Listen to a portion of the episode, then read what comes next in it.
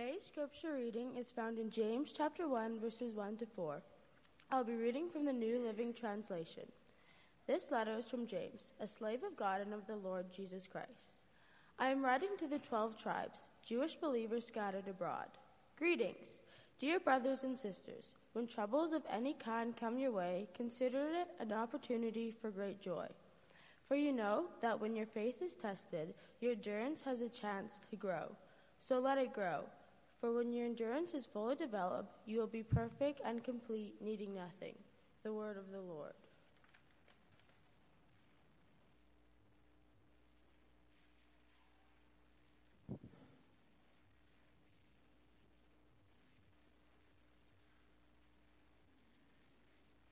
Thanks, Mackenzie.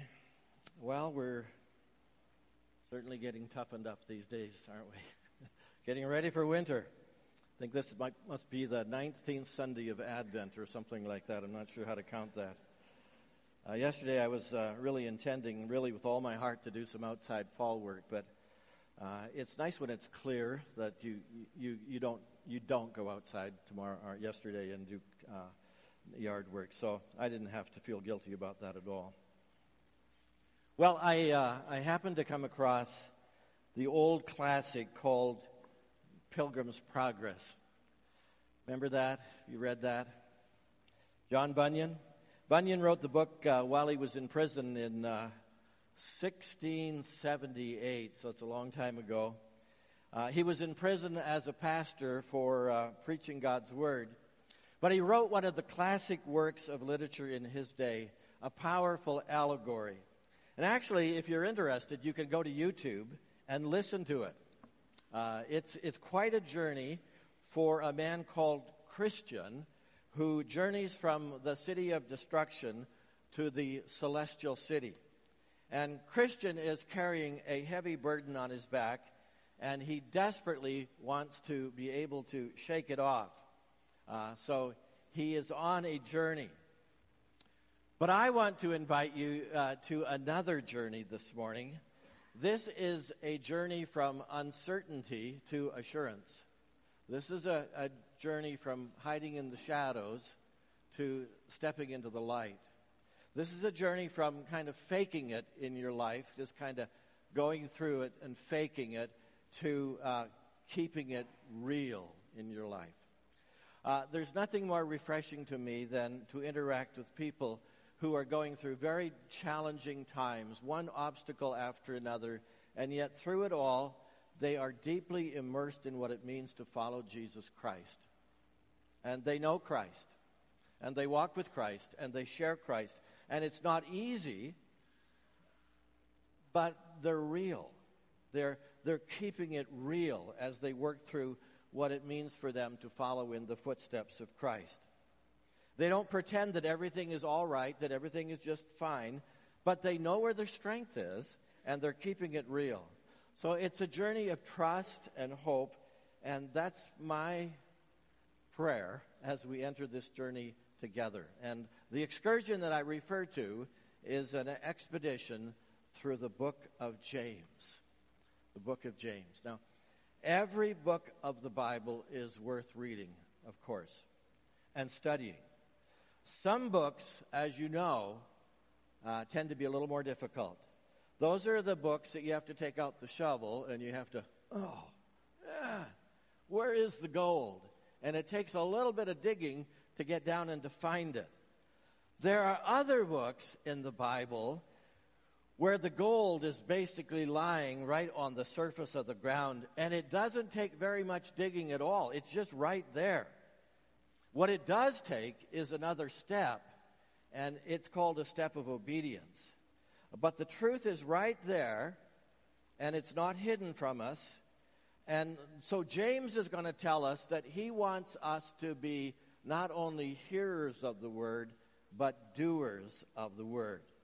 So James is a book where the gold is on top. It's, it's just right there, right through all the five chapters. Strewn through these chapters, the gold is on top, and uh, it's readily available. So, Lord willing, uh, we're going to open our Bibles every Sunday to this rich letter and discover anew what God wants to say to us. many centuries after this was penned. By the way, uh, just to say this, we have a fun challenge going on uh, with our staff this fall. Some of us, I think, I think maybe all of us, uh, are going to try to memorize some parts uh, of the letter of James this fall. Just some parts of the letter. I wish we could say, we're going to memorize the whole book. But no, we are keeping it real. Uh, that is far beyond us. Well, that's far beyond me, for sure. So here's one lady that's going to memorize uh, along with us 15, 20, 25 verses this fall. So now, no pressure, but if there are those of you out there who are challenged by this and who would like to join us and would say, uh, I, will do that with you. I see the value of that. Well, you go for it. And uh, let, me, let me know, and we'll send you the verses uh, week by week so we can stay accountable. Because I, I think that's the key to stay accountable. So put your name in the friendship book or email me. And if we travel together, I think we'll get further than if we travel alone. So we'll put your name on the memorization list. So let the journey begin. Turn in your Bibles to the book of James or into your phones or wherever it might be, right after the letter to the Hebrews and right before 1st and 2nd Peter. And we'll just look at the first verse today. That's as far as we'll get. This letter is from James, a slave of God and of the Lord Jesus Christ. I'm writing to the 12 tribes, Jewish believers scattered abroad, greetings.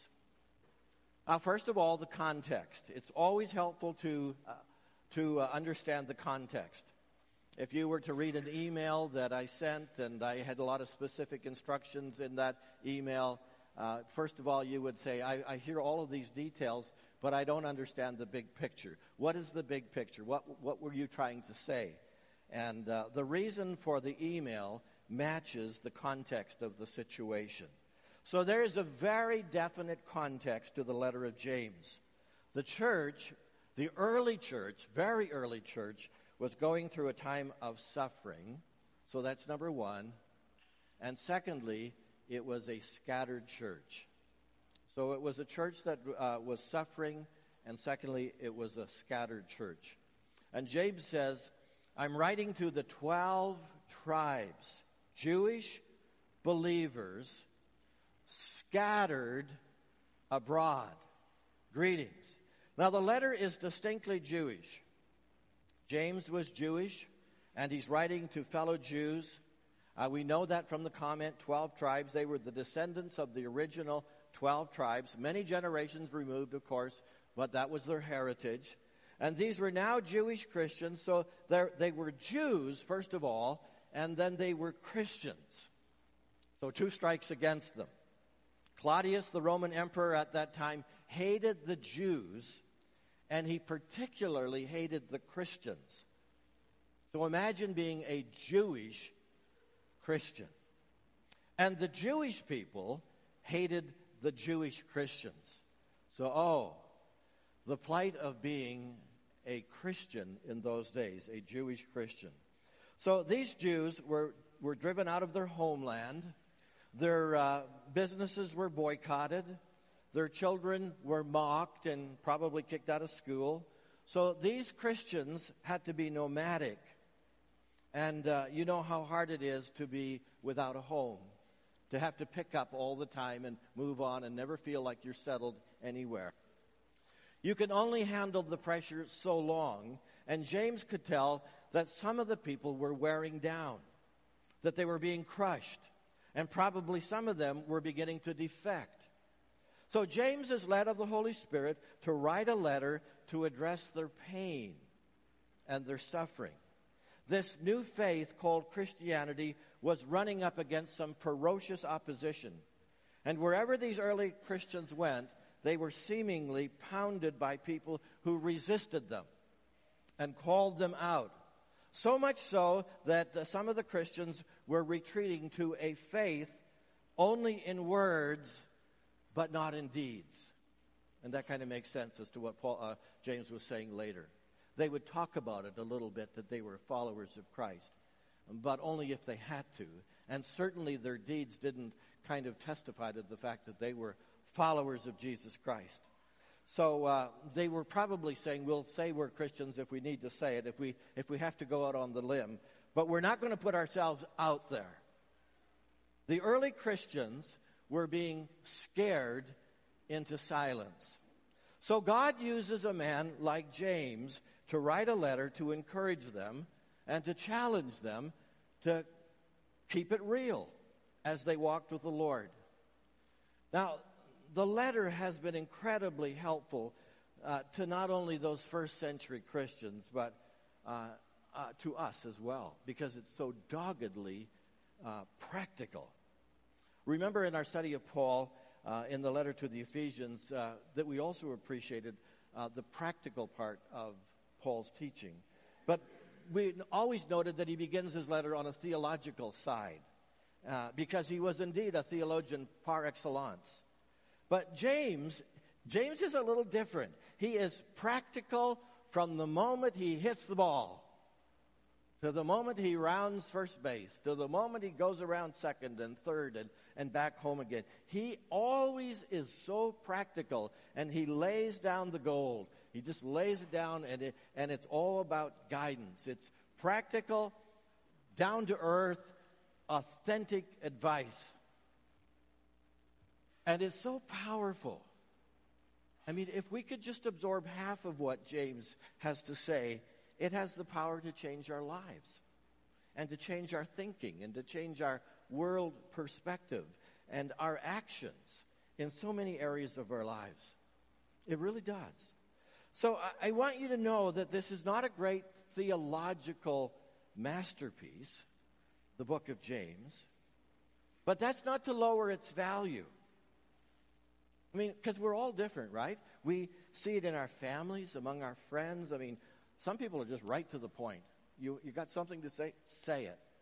The other person is around and around and around and around, and finally you, you get, okay, what are you going to say? What's the point?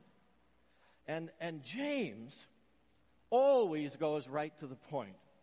I think you'll actually really begin to love that about James. He gets centered very quickly. Now, the book has been criticized through the years. Some of the early church fathers were reluctant to include the book in the canon or in the Bible. Martin Luther called it an epistle of straw, which wasn't a nice comment, which uh, was not a favorable comment. He thought it was weak and it shouldn't be included because the name of the Lord Jesus is only mentioned twice. The cross is never mentioned, nor the Holy Spirit. And so you might wonder, what kind of book is that? But Luther was too hard on James because the letter wasn't written for lofty theological explanations. It wasn't intended to be a doctrinal statement. It wasn't even intended to be an apologetic of the faith. James makes the assumption that you know the doctrine, that you've already got that. And as such, he really jumps on all the practical pieces uh, to living out the faith. I mean, he's our kind of guy in many ways. Uh, uh, if you went into Chapter's bookstore, you know where you'd go? You'd go to the how to section right away if you're looking for something from James. Because that, that's what he does. He, he gives you the how to. And actually, James is always getting at the question where is the reality of your faith? Where is the reality of your faith? If you say you have faith, then how does that actually play out in your life? If you say you do, then why are you behaving so differently? So James is like the gentleman uh, who had his skeptics. Maybe, maybe we have people like that in our lives too. I, I certainly do. They continually say, Prove it to me. If you prove it to me that you've really got the genuine goods, then I'm ready to buy it. But as far as I can see what, what you have on the counter, I don't see sufficient proof. And that's a sobering comment. And it, it becomes pretty clear what James is driving at through his book. I, my own personal thought is that verse 4 of chapter 1 just kind of sums it all up as what, what James is really trying to do. He wants us to uh, endure. He wants us to come to the place of being complete in the faith, needing nothing. Uh, in other words, he wants us to grow up. And he wants us to be mature, more like Jesus. And that would be a great goal for us. That would be a great goal in my own life as we work through these verses uh, in the months ahead. To com- be complete, to be more complete, to be more whole in Jesus Christ, to be more real, to be more open, uh, to be more mature than when I started. So it almost seems to me like the book of James is, is kind of inch by inch capturing new territory kind of book. Uh, James is a, uh, is, a, is a book, actually, there are 54 imperatives in the book of James. 54. Do this, do this, now do this, now do that. Here's what you should do. And he's very direct. Zig Ziglar tells the story of a certain army general who found himself completely surrounded by enemy troops. And he was heard to say uh, to his soldiers, Men, for the first time in the history of this military campaign, we are in a position to attack the enemy in all directions. And I guess so. It reminds me of our golf tournament uh, a couple of weeks ago. In our particular foursome, um, four of us guys uh, uh, playing um, Texas Scramble, couldn't think of that name. Uh, so often our foursome would get that hole surrounded, uh, but nobody's putting the ball in the hole. You got to put the ball in the hole. Uh, so uh, you may be feeling these days that, wow, I am surrounded as never before by troubles, by stuff on every side that has come my way. These early first century Christians were surrounded by trouble. Have there been moments in your life, in your journey, when you felt surrounded by the enemy that threatens to destroy and to sap your spirit and your will to live? It's like, oh, I feel so depleted. That's the context of James. That's why James is writing. A suffering people, a scattered people. That's the context. Secondly, the writer. Actually, I find the profile of the writer to be most refreshing. You know, we live in such a political world uh, where we're trying to score as many points as possible. Uh, I mean, it's, it's a me world. Uh, uh but here in, is an introduction that is very low key. It's very refreshing. I mean, what does the verse suggest to you? Verse 1 says, This letter is from James, a slave of God or a servant of God and of the Lord Jesus Christ. Now, what does that tell you about James? Well, not very much in terms of who he is, but yet it tells us a lot in terms of his character, his heart. I mean, I guess think what he could have said, but he didn't. Imagine how he could have pumped himself up but he didn't. He didn't say, This is the first book I've ever written and it's going to come off the press and, and I'm so proud to be able to write this to you. None of that. And you'll begin to see this modeling in verse 1 is the way he challenges his readers to live from day to day. That's the heart of the whole book. He sets the tenor as he introduces himself. Now, of course, the greeting doesn't help you very much with the identity of, of James. Who is this James?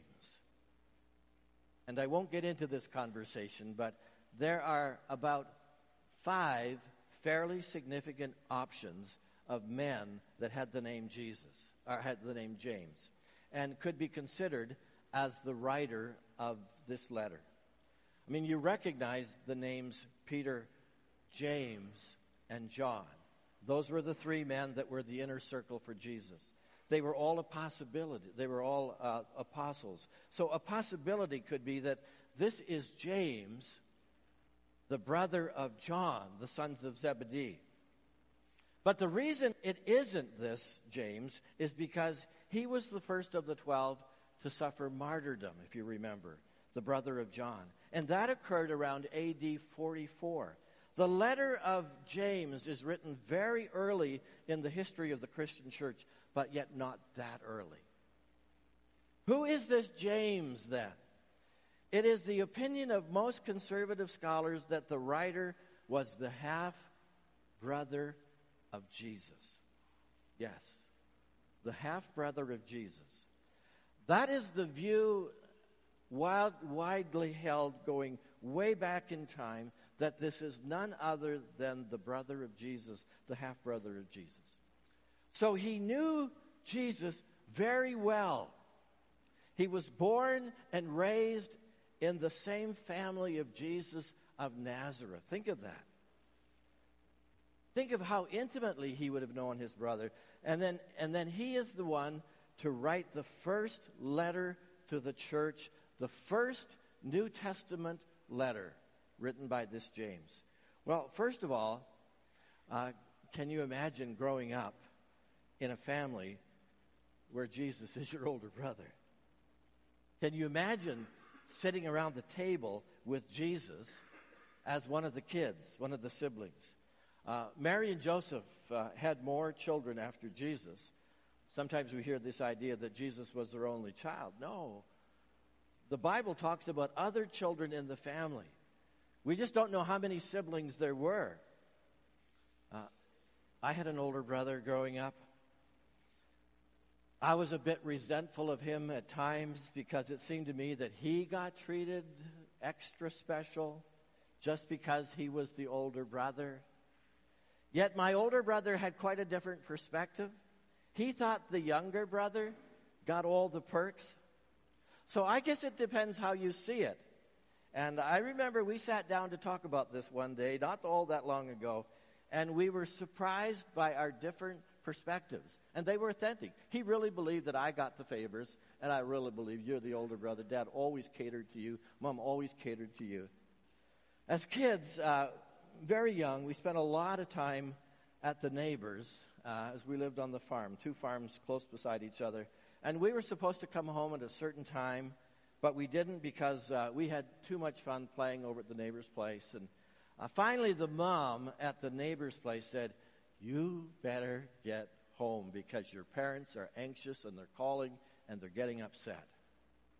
So finally, we decided to leave, and then we saw our dad coming to the neighbor's house to get us. And by the way he was walking, he didn't look very happy.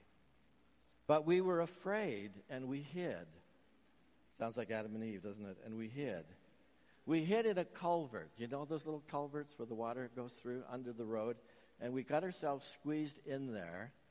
And we waited until we knew Dad and Mom by this time had walked over the road we waited and we waited and we waited until they walked back and they went home and we knew what was happening. But eventually you got to go home as kids. And I guess we didn't really think about it that way. Uh, and uh, dad was waiting in the laneway. And he was pretty, pretty upset. He sent me to the house. And then I heard him breaking off a branch from a willow tree. And I knew that my older brother was in for it real good.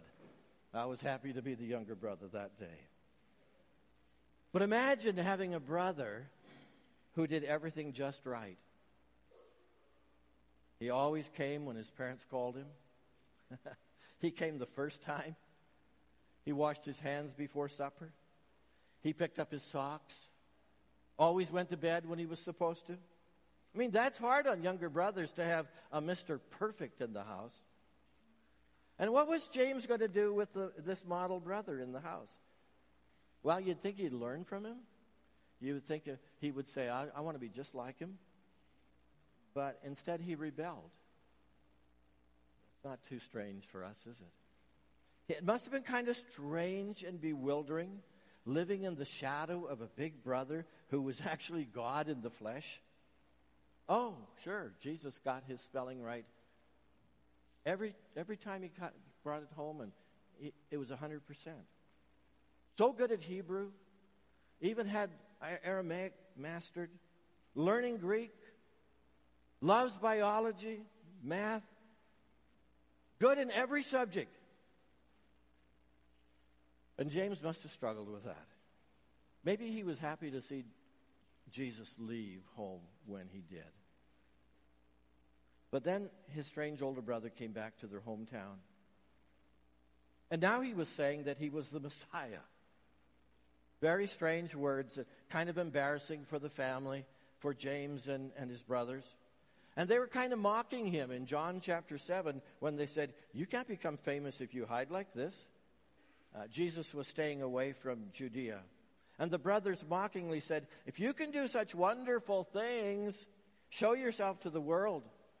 Look at this, verse 5. For even his brothers did not believe in him. For even his brothers did not believe in him. Oh, and just another verse, Mark chapter 3, verse 21. Crowds of people were following Jesus. They couldn't even find time to eat. When his family heard what was happening, they tried to take him away. He's out of his mind, they said. Let's get him out of here before he embarrasses us, us even more. So the conclusion that James comes to, along with his family members, was that uh, this brother in the family is mad. He's kind of out of it. He's a nutcase. And, and that was what James's thinking was for a long time. Yeah, I have a weird brother in, in my family. So James didn't have the greatest start with his older brother, Jesus. And he didn't know what to make of him. It was quite confusing to come to this place where Jesus was kind of an embarrassment uh, with all of his claims.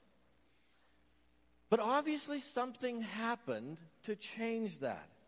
James changed his thinking about Jesus somewhere along the line. When did he become a follower of his brother? When did things turn around in his mind? He came to the, to the place where he had to make a decision, and he did. Just like, just like we do. We have to make a decision along the journey what we're going to do with Jesus. Who is he? What does he need in our lives? What does he want in our lives? Are you clear in your mind as to who he is? You, you may know what C.S. Lewis said about Jesus. It's a rather famous quote from his book, Mere Christianity. He said, I'm trying here to prevent anyone saying the really foolish thing that Jesus often, that people often say about him. I'm ready to accept Jesus as a great moral teacher, but I don't accept his claim to be God. That is the one thing we must not say. A man who was merely a man and said the sort of things Jesus said would not be a great moral teacher. He would either be a lunatic on the level with the, with the man who says he's a poached egg, or else he would be the devil of hell. You must make your choice. Either this man was and is the Son of God, or else a madman, or something worse. You can shut him up for a fool, you can spit at him and kill him as a demon, or you can fall at his feet and call him Lord and God. But let us not come with any patronizing nonsense about his being a great human teacher. He has not left that open to us. He did not intend to. Now, it seems to be obvious that he was neither a lunatic nor a fiend, and consequently, however strange or terrifying or unlikely it may seem, I have to accept the view that he was and is God. C.S. Lewis. Now, can you imagine the wrestling match that James had to fight in his mind before he came to the conclusion about his brother? It probably was immediately after the cross where Jesus died and then he rose again. There's a little old verse tucked away in 1 Corinthians 15 7 that makes this point. And after that, he was seen by more than 500 of his followers at one time, most of whom are still alive, though some have died. Then he was seen by James and later by all the apostles. Wow. Jesus, after his resurrection, made a special visit to James. And I assume that it was in that encounter that James embraced his brother in his heart and understood indeed that his brother was the Lord, the risen Messiah, indeed the Christ. But look what happened in that encounter. things became incredibly different for James. The Holy Spirit moved the heart of James, and he became one of the most significant leaders in the early church in the latter years of his life. Friends, can I just say it boldly? If you've never embraced Jesus as your Savior, as your Lord, you're missing the best part of your life. Who knows what is in the plan of God for your life? And what does it take? It takes a hearty yes. Lord, I'm in. I do believe. I'm not holding back any longer. I'm totally in. We all have a journey. Some are in more easily than others. Some, some take a long time to kind of sort this all through because of their cynicism and, and skepticism before they meet the real Jesus. Some are in immediately, but don't grow. Some are totally invested in the cause of Christ. And it's everything. If you're in and you haven't declared it, take the kind of steps that give evidence that you are in. I appreciate what Pastor Norb said last Sunday. Take the step of baptism if you've never taken that. It's a sign of being all in, it means obedience. It's that first step of obedience. I'm in. I declare it. I'm willing to say it publicly. James took a huge step. He believed in his brother, he believed in God, the Son of God, Jesus Christ, and he surrendered his life to him. And it became everything for James. James was a late bloomer, but he flowered well. From eating at the same table with Jesus to those turbulent early years to finally settling down and really putting his faith in Jesus Christ. James uh, was a wonderful servant in the early church. Eusebius wrote that he used to enter the temple, temple and be found kneeling and praying for forgiveness for the people, so that his knees grew hard like a camel's because of his constant worship of God. So he was called James Camel Knees. Not a bad tag for any of us, eh? That we'd be found on our knees praying, a man of prayer. Well, as we close, this might be a good moment to say, Come with us. Come with us through the book of James. Join a home group. Find community. Be baptized if you've never been baptized. And if you're here today and you've never trusted in Jesus, this same Jesus that James trusted in, this would be an ideal time to do that. You say, How do I do that? I'm going to put a prayer on the screen this morning, and I'm going to read it with you, but I'm just going to read it. But if you would make this the prayer of your heart, if you've never prayed to receive Christ, this is simply a way to say, Jesus, you want to follow him. You believe he's the Son of God.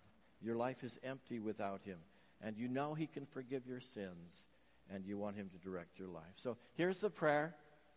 I'm going to read it, but you personalize it for you if you've never come this way in your journey to accept Jesus into your life. Lord, I acknowledge Jesus Christ as my Savior. I believe He paid the complete payment for my sins and rose again, victorious over death, in order to grant me His life, eternal life. I acknowledge Him alone as the door to the path of life. And today I willingly walk through that door by faith. I invite you, Lord, to be in my life and take control of my life. Now, may that be your prayer today if you're finding your way to Jesus.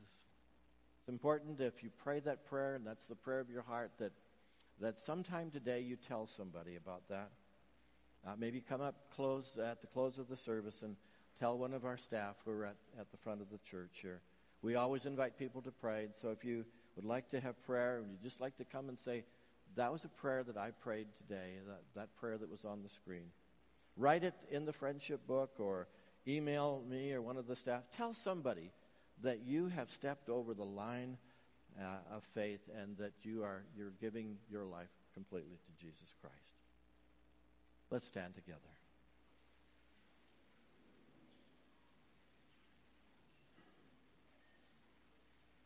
Father, thank you for those who say yes to you today.